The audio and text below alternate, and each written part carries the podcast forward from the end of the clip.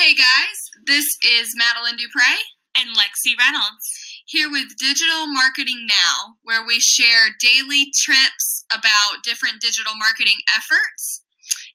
Today, we wanted to come to you to talk about organic engagement on social media.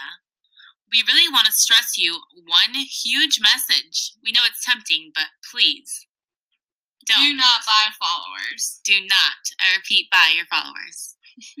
There's a few good reasons for this. While it might look cool to flex, it does not look real when you don't have real engagement. And from a business standpoint, if you don't have actual people that are interested in your product, you might look like you have engagement, but 20 people that are actual prospects is significantly more valuable, infinitely more valuable than 20,000 fake robots that are going to do nothing but shadow ban you. Shadow banning is when Instagram bans you and when you post content and can't get engagement anymore. Trust me, you don't want to be shadow banned. It will make instant engagement impossible. So, question becomes how do you grow your Instagram without buying followers? Lexi, CMO of Scalar Agency, is going to let you know all about that. You need to be engaging. You need to engage with real people who are actually interested in your product. How do you find them?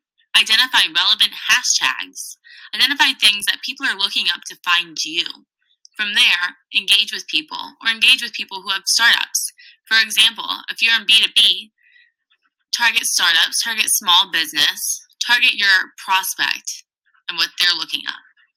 From there, build a mutual interest and a relationship rather than a sale. Sell them later. Exactly. And that comes with direct messaging, commenting, things of that nature. Be engaging. If you see something relevant to you, if you like their post, let them know. All right, that's all for now, guys.